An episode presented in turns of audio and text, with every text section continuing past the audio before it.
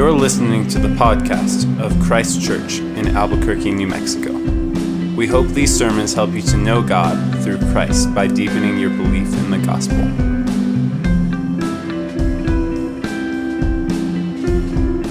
Tonight's reading comes from the book of James, chapter 2, verses 1 through 13. My brothers, show no partiality as you hold the faith in our Lord Jesus Christ, the Lord of glory.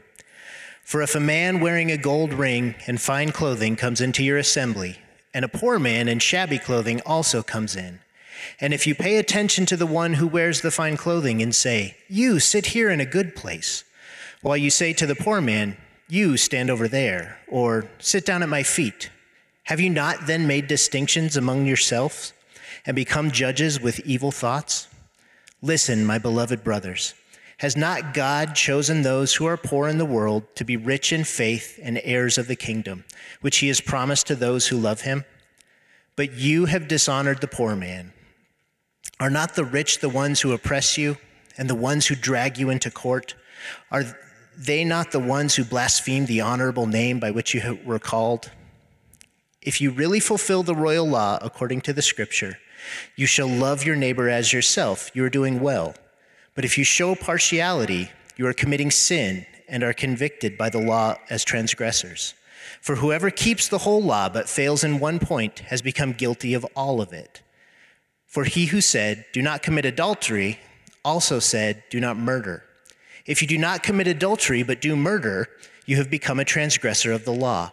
So speak and so act as those who are to be judged under the law of liberty. For judgment is without mercy to one who has shown no mercy. Mercy triumphs over judgment. This is the word of the Lord. Thanks be to God. Our Father, we are thankful that you have given us your word, that you have revealed yourself to us in Christ, and now to us in this short letter of James.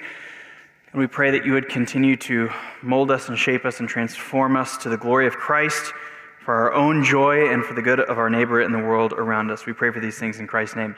Amen. You may be seated.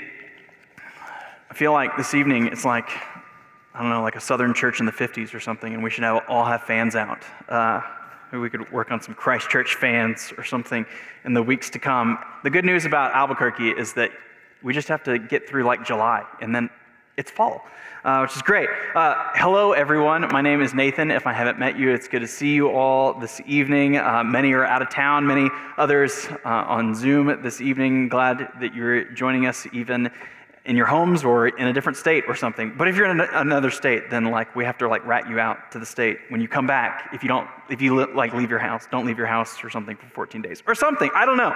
Anyway, we're glad that you're all here one way or the other this evening. Uh, this week we intended to have Chris Promersberger from Mountain Valley Church in Edgewood join us this evening. He was going to preach the first sermon of a short little four-week series through the book of Habakkuk. Um, we will have him join us next week for that first sermon. He, like I was a couple of weeks ago, had a confirmed positive exposure this week. So late in the game this week, we had to kind of change things up. Um, and then after those four weeks in Habakkuk, just for a little game plan for the rest of the summer, we'll spend a few more weeks in the Psalms, uh, like we do when we finish any book. And then for the fall, we are really looking forward to beginning to undertake the, the long but amazing book of Acts uh, in the fall. So get excited for that. But today, since it was a kind of a late audible in the week, we wanted to plop down right in the middle of this short book of James in chapter 2 and consider showing distinctions. Consider the sin of partiality, what I think a, a appropriate text for us to consider in this time. Uh, in this time, this week, Major League Baseball uh, reported to spring training. Players uh, mostly all reported to their home stadiums. Uh, it's really not spring training, it's summer training, and the baseball season should be like halfway through right now. Uh, but what can you do? And I love baseball, and I am really excited about the possibility of a season actually happening. Uh, I love it even more now than I did when I was in high school or a young kid, even my early years of college, because a huge change happened in the way that people viewed and understood the game in the early 2000s.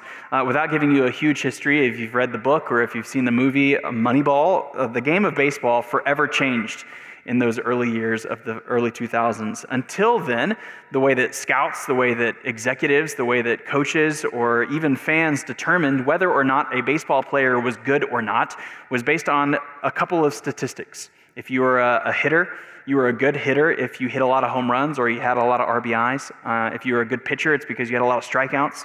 Uh, basically, even uh, in, in, a famous scene in that Moneyball movie, do, do, you even look like a baseball player? If you look like a baseball player, then you're probably going to be a good baseball player. You can't be a good baseball player if you don't look the part.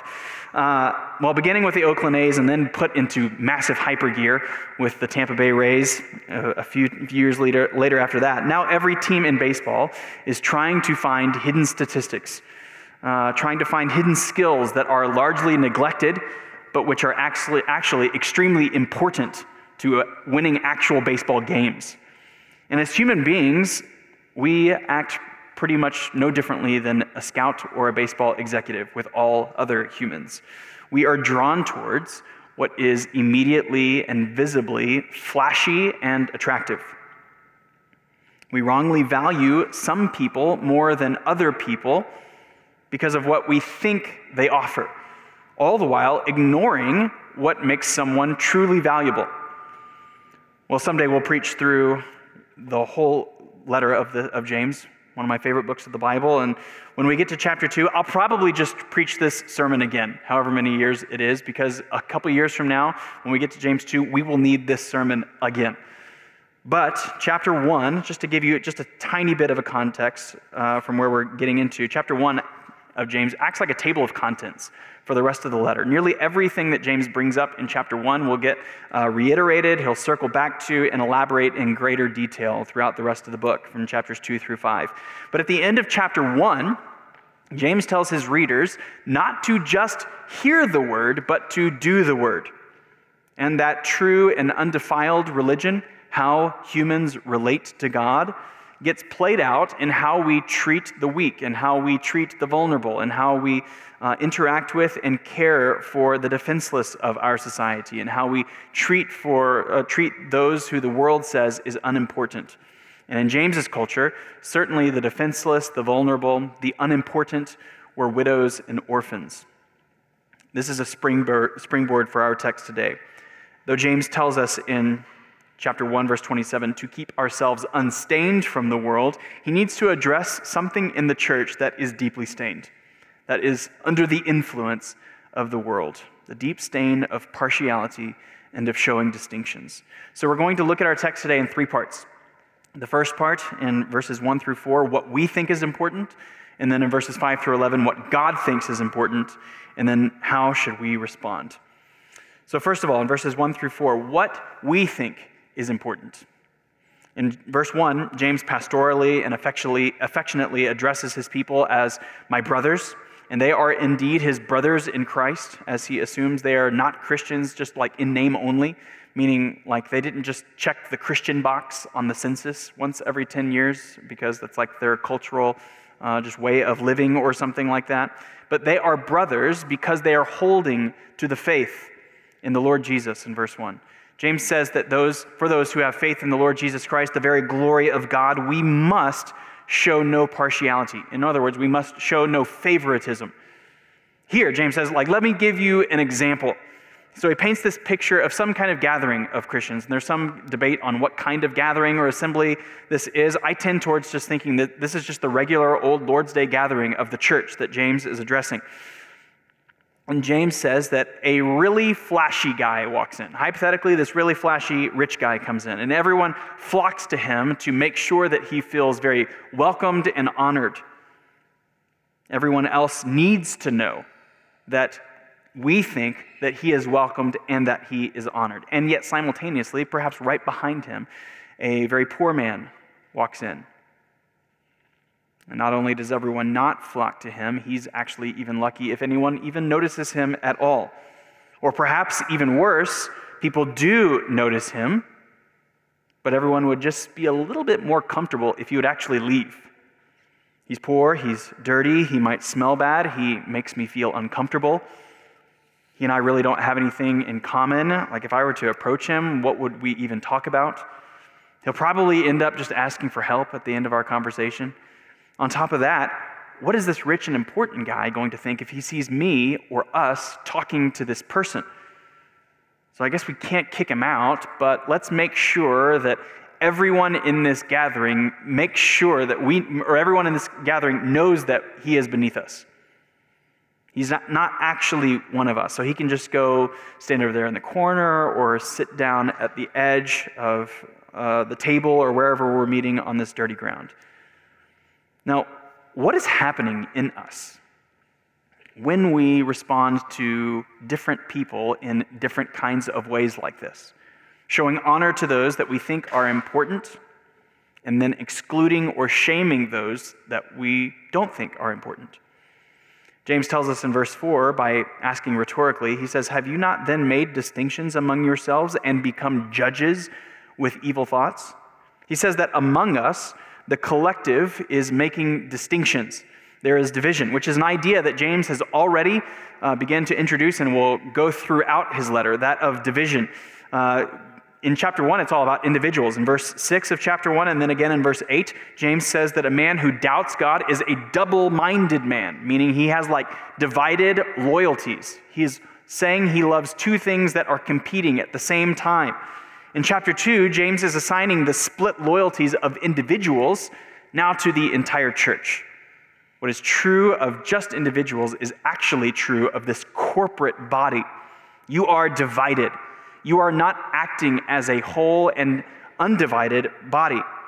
There are distinctions and divisions amongst you. And I hope that it isn't too difficult for you to see that this is, isn't just a first century problem that James is addressing. This is a problem of the human condition, which at its basest level is a problem of the worship of the self. How's this? How is this actually self worship when we make these kinds of distinctions amongst different kinds of people? Well, because of what we've talked about before, that we tend toward treating human image bearers, people that are dignified and honored by God just by their mere existence, we treat them no differently than any other commodity in our life. We make decisions, all decision, decisions, we make decisions based on personal satisfaction. And so, as long as this person, whoever it is, is a net benefit to me, as long as they make me laugh, as long as they make me feel good about myself, as long as uh, they might even help me get into better social circles, as long as they just generally make my life more enjoyable, then I'm going to keep hanging out with them.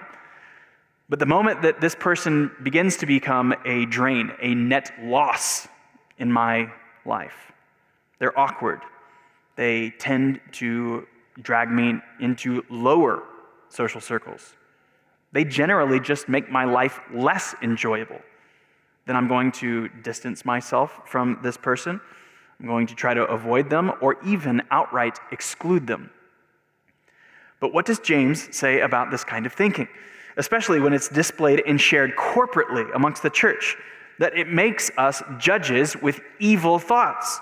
We elevate ourselves to be the arbiter of what is important based on, as we'll see, completely arbitrary standards of what God, uh, that God couldn't care less about.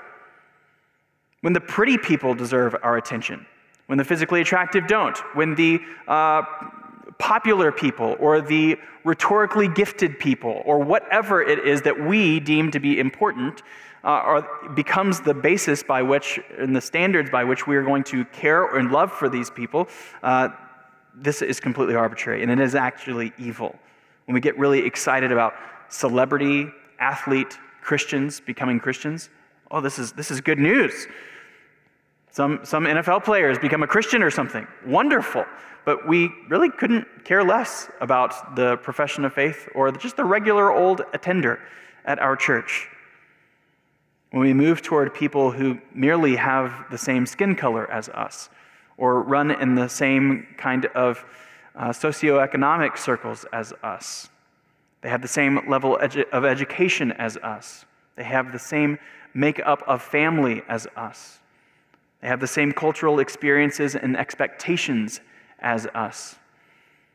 Well, James exposes us for what we are evil and double minded, divided loyalties, not loving people without distinction, which now we're going to see why it's such a big deal.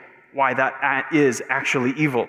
Now, secondly, what God thinks is important in verses 5 through 11. At first glance, it seems like James, along with his brother Jesus, just straight up denounces rich people, and then he elevates the poor. He seems to be saying, like, you guys sinfully elevate the rich, which is just really silly because all rich people are going to hell and all poor people are going to heaven. And it sure looks like that way. That's what he's saying, right?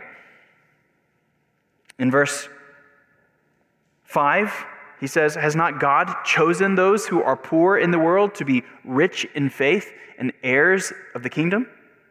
But some careful observation of this verse, and especially this verse in light of everything else that we know in, in, the rest of the Bible, will help us interpret this verse. Notice that James doesn't say that God has chosen those who are poor in the world to be heirs of the kingdom. He says that God has chosen those who are poor in the world to be rich in faith. And then the implication is that therefore they will be heirs of the kingdom. And why is it that those who are poor can be rich in faith? Well, because they recognize their great need. Very rarely do we rich people, and by the way, if you are an American in 2020, you are richer than most people alive today in the world, certainly richer than most people who have ever lived. And while some of us presently are wealthier than others, and so that carries even a greater level of added heat to all of this, there is a sense in which this could come, this should come as an especially pointed warning to all of us in this room tonight. But rarely do we rich people have to care much about provision. Most of us don't have to worry about where we're going to sleep tonight, about whether we might eat before we go to bed or tomorrow, about safety Will we actually survive the night to see tomorrow? The result, of course, being that we can tend toward going entire days, sometimes entire weeks perhaps, without recognizing our need for God, without acknowledging Him, without thanking Him for the things that He actually has provided. The poor, who can often be rich in faith, on the other hand, must wake up in the morning and depend upon God to act, to depend upon Him to provide. They must acknowledge him throughout their day and acknowledge him for his grace. And then when they receive his grace, they are likely much quicker to respond in gratitude. As opposed to most of us who kind of silently and implicitly assume that we are owed three meals a day with snacks in between, that we are owed a nice house in a safe neighborhood. Not inherently bad things, but all that can cumulatively, cumulatively work as kind of like a sleeping potion in our lives, making us drowsier and drowsier to our real need. Drowsier to God's existence, our minute by minute dependence upon His grace, drowsier to actual and real minute by minute faith in His promises. So the poor can often be rich in faith. It's not necessarily their poorness, their lack of money that James is emphasizing or even commending here. We all know poor people who have no faith in God, they do not love Him, and we all know rich people who do have rich faith in God, that they do love Him, but that the poor are often very rich in faith. Which makes them heirs of the kingdom, and that they do love them, love him, co-heirs to all of the same spiritual benefits as anyone who shares in the faith of our Lord Jesus Christ, the Lord of glory. And yet, these poorer brothers and sisters, those whom the world says are utterly unimportant and should be ignored, those brothers and sisters whom God has instead said by their faith in Christ are indeed co heirs with Christ. They are little sub rulers of this earth, delegated by God to be there, be his little kings and queens on this earth, and will rule with him for eternity, those brothers and sisters you dishonor. What in the world? I, I don't think you understand who you are, who they are, where you've come from, and where you're all headed, James seems to be saying. If you dishonor this poor man who comes to you in unity with Christ. On top of that, James says, you want to know why that's really crazy to honor the rich while you dishonor the poor? He says, The rich are the very ones who are oppressing you and who are dragging you into court, verse 6. The very traits that you are impressed with, their power, their money, are the same things that they will use to oppress and persecute the church. Are you nuts? Like, don't go honor the guy on Sundays together just because he's got money. Because on Tuesday, he could use that very same money to throw you into jail. You're going to show extreme honor to someone on Sunday who just days before is mocking Christ and the gospel of weakness? This doesn't make any sense. This would be like if some celebrity walked through our doors right here. Kanye West walks in, Katy Perry, Peyton Manning walks in. Like, can you imagine what would happen if Peyton Manning walked into this room right now and what our reaction to him would be? Or even President Donald Trump. Like, if any of these walked into this room right now, and then we rolled out the red carpet for them, and we assigned like a personal security detail to keep all of the rest of you rabble away from them. We might even be able to convince ourselves that we need to make President Trump comfortable with us because if he came to faith in Christ, like what a powerful thing this could be for the gospel. Even better, if he became a member of our church, what a powerful platform that would give us for the gospel, you know, right? Uh, now, I'm not saying that we shouldn't be concerned about the eternal state of celebrities and athletes and politicians. But if our desire for the famous and the powerful to become like one of us because of their so called importance, despite the fact that they often use that importance to blaspheme God, James says, is just crazy. What are you doing? Those whom the world deems important are actually not important to God. Don't get suckered into thinking that some things that make a person important when God couldn't care less about those things are actually worth pursuing and commending, for the Lord sees not as man sees. For man looks at the outward appearance, but the Lord looks at the heart. So James is moving on. He's perhaps saying, I think I'm starting to make you understand, but I don't think you quite yet are getting it. So, verse 8 through 11, he's, he's, he's saying, Look, like you, you fulfill the law when you love your neighbor as yourself. But if you break one bit of it, you are accountable for all of it. James, like Jesus, is summing up the Old Testament law as a command to love. But seemingly, like Paul, James is making a distinction here in this paragraph between Old Covenant, Old Testament law, and New Covenant law for those on that side of the cross and for those on this side of the cross in a phrase reminiscent of Paul's The Law of Christ that he is teaching and writing about in Galatians 6, James calls the command to love your neighbor as yourself the royal law. This phrase, the royal law, it doesn't appear anywhere else in the Bible. But it wouldn't be a phrase that would have been totally uh, unheard of or uh, strange to these first century readers. The royal law of human kings are the commands or the standard of living that would be expected when you live under a king, that a king would give to his subjects. And as we know from Jesus' teaching, your neighbor includes everyone the poor, the outcast, even your enemy. It means loving those who do not bring a return on your social investment, loving those who are a net neutral or can even cost you, that can be a net loss. I even read this week that an all lives matter response to the sentence Black Lives Matter may be the modern day equivalent of, and who is my neighbor?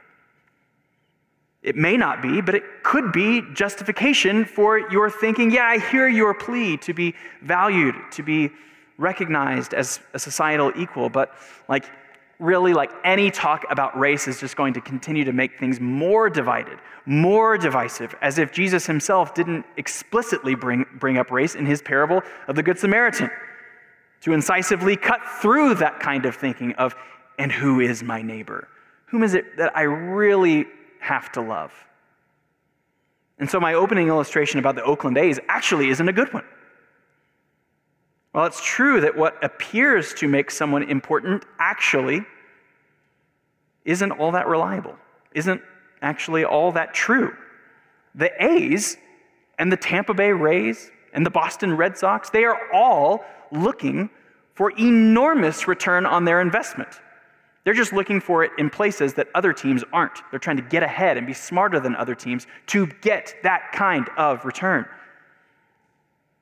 But one pastor notes that this is the world's economy. The world's economy, that of your life for mine. But this is not the economy of heaven. The economy of heaven is my life for yours. That God the Son left his place of glory to live amongst us and to die for us. And He has now changed our lives to understand the true economy of heaven, of our lives for others as well. The world sees themselves implicitly and even subconsciously as empty glasses, using other people in the world to fill themselves, to use others to be filled. But we Christians and the church ought to see ourselves as full glasses, having been filled with Christ, now able and willing to be able to sacrificially look to fill others. So, James isn't commanding or implying here that you now start all of a sudden dishonoring the rich. If some person walks through these doors that you happen to know makes a ton of money, James isn't saying now start dishonoring him. No, this, this would just be showing partiality and making distinctions now just with the tables flipped. Don't do that. The point is that where there used to be distinction and disunity between the rich and the poor, as the old saying goes, the ground is level at the foot of the cross. There is no amount of money, there is no amount of fame, there is no amount of world identified importance that makes someone more important in the kingdom of Christ, that makes someone more important in Christ's church. Just as Jesus says in John 3 For God so loved the world, and he gave his only Son that whoever believes in him should not perish but have eternal life. Whoever, any kind of person, rich or poor, Jew or Gentile, slave or free, white or black, Hispanic or native, important or unimportant, CEO or homeless. Only it seems that most of these Christians that James is writing to aren't believing these things, aren't acting these things. So he rebukes them. You are committing partiality in only loving those who you think are giving you a good return. And that's not just a bad habit that you need to think better about and perhaps start to clean up in your life. This is unbelievably serious. James seems to be asking or saying that it seems as if you don't even understand the gospel itself. You are not understanding or practicing pure and undefiled religion that flows out of you to the vulnerable amongst you. In fact, James says, like, let me think of the two worst sins that I can possibly think of in verse 11. It brings up murder and adultery. What you are doing is right there with those. Serious business. So it will not do to say as a church, well, we are not killing anyone. It will not do for us to say, I'm not sleeping with someone who's not my spouse. So we must be individually and corporately living lives as people who are holding fast to the faith in the Lord Jesus. If you murder, you are a transgressor. You are a, a, transgressor. You are a violator of the law. If you commit adultery, you are a transgressor. If you honor the rich, and important, while shaming, dishonoring, and excluding and oppressing the unimportant, ignoring their plight often at the hands of injustice, then you are a transgressor.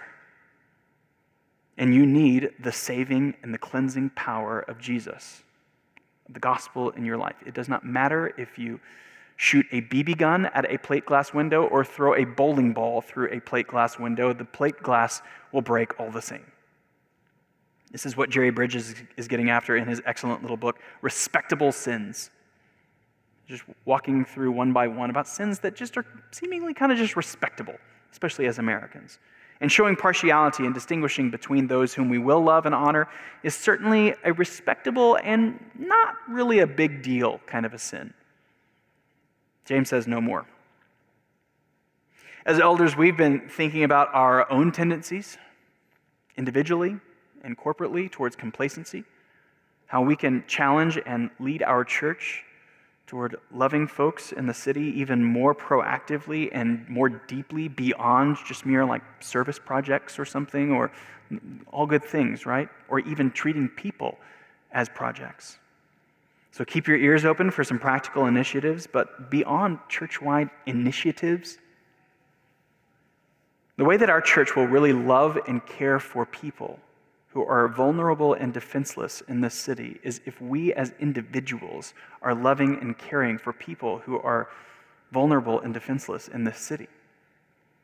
And I'm not necessarily and only talking about like, like loving and caring for the homeless, though, yes, but inviting to lunch, striking up conversations with someone whom you feel is different than you being filled with the love of Christ that now is pouring out and channeling through you for people of different skin color than you, who perhaps even might speak a different language than you, who are perhaps coming from a different cultural or family background as you. These are weighty, weighty expectations for us as Christians and as a church. And perhaps, like me, you are feeling this weight. You are feeling perhaps a weight of failure, perhaps feeling a weight of, I don't care as much as I ought. I'm not living like I ought. I'm not honoring and loving people like I ought. And perhaps you just feel the weight of a bunch of oughts, of a bunch of, these are the things that I know I ought to do. I need to try harder and be better this week or this month. Well, James has one more ought for us but it's couched in what is already true in the gospel. Verses 12 through 13. How should we respond?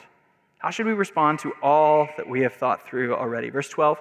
So speak and so act as those who are to be judged under the law of liberty. 13. For judgment is without mercy to one who has shown no mercy. Mercy triumphs over judgment. So here's our concluding command from James. His parting words for us as we wrap up this section.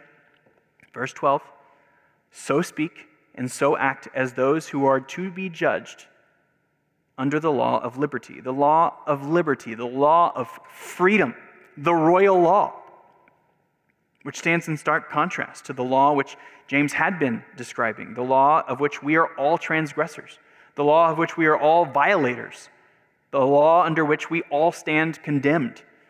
If we find or if we attempt to find or earn our, earn our way into God's acceptance, we will fail. We'll never do it. We've broken it irrevocably with a BB gun or a bowling ball. We value what God doesn't.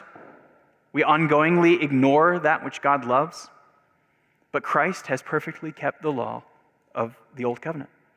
He has fulfilled and absorbed it into himself. And we get his perfect record credited to us, given to us when we are trusting in Him by faith, when we are united to Him in His life and His death and His resurrection. We are free. We are at, liberty. Freedom from seeking to earn God's favor. In Christ, we have God's favor. So now, if all of that is true, if you have been freed by the cross of Christ and by his empty tomb, now speak and act as those who are being judged on Christ's merit not on whether or enough you will love well enough this week, but on whether or not Christ has loved you well enough, and he has.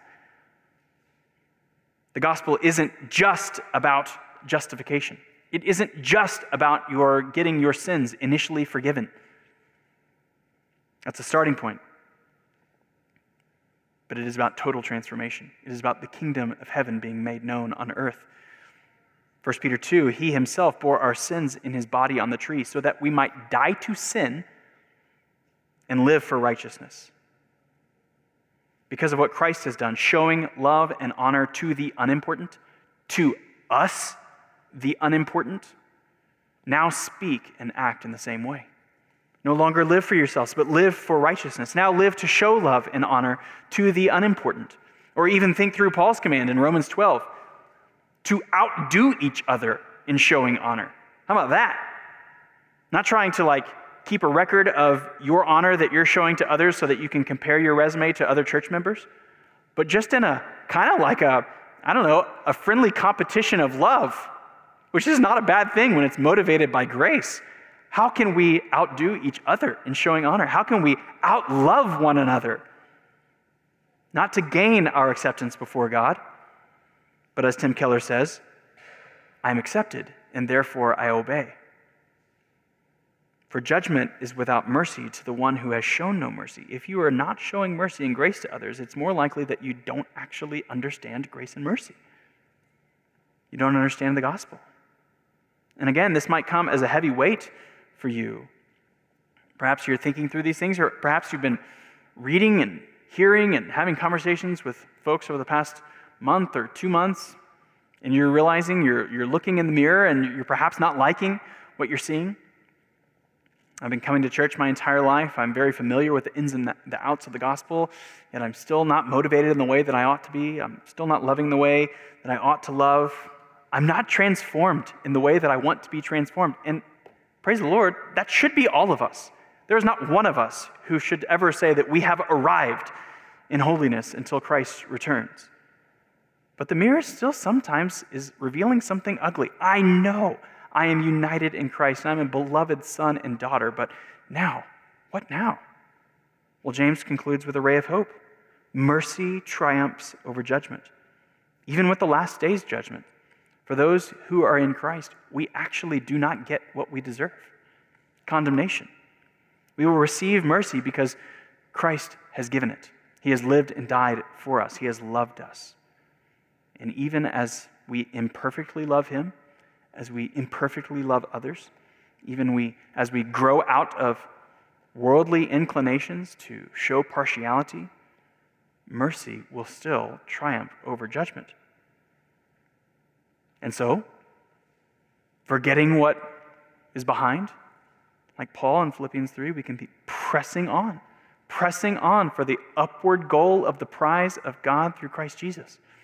What an amazing freedom, the law of liberty that He has given us to now begin to live into individually and together. Human beings are not commodities for your increasing happiness, but they are objects of the love of God through Christ in you. The ground is level at the foot of the cross. We're hoping and praying towards uh, greater diversity within the life of this church, ethnically, socioeconomically. We want to be praying toward that end individually and corporately. Please, please pray for it. Please, please pray for the love of Christ to continually be moving out and through us to this city. But the ground is level at the foot of the cross, and as, Lord willing, we continue to grow, as He transforms our hearts and He transforms our church, the temptation will be ever present to continue to show partiality, to make distinction.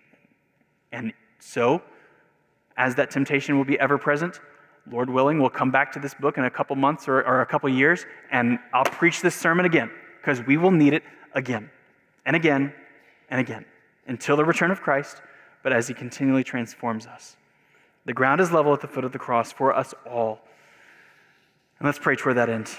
Our Father, we pray that you would indeed make it known to us how unlovely we are, but that you have made us lovely in Christ. That there is nothing inherently righteous about us, that there is nothing inherently commendable about us. No amount of money, no amount of status or power or intellect or um, just abilities that we have that make us more acceptable to you before others.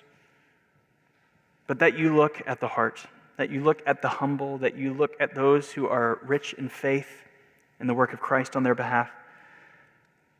God, continue to press us down, make us humble. What a scary prayer to pray. But we do pray that you would make us humble. You would give us humility, even through loss, so that we might know the surpassing riches of Christ. And we pray that you would Make the reality of the cross even more impactful on our life, that the cross might cast a deeper shadow into all areas of our life and how we love others. We pray that you would do this for your glory, for our good, and for the sake of our neighbor. We pray all these things. In Christ's name, amen. We hope you have been encouraged to deeper life in Christ through the preaching of this sermon. For more information about Christ Church, visit www.christchurchabq.com.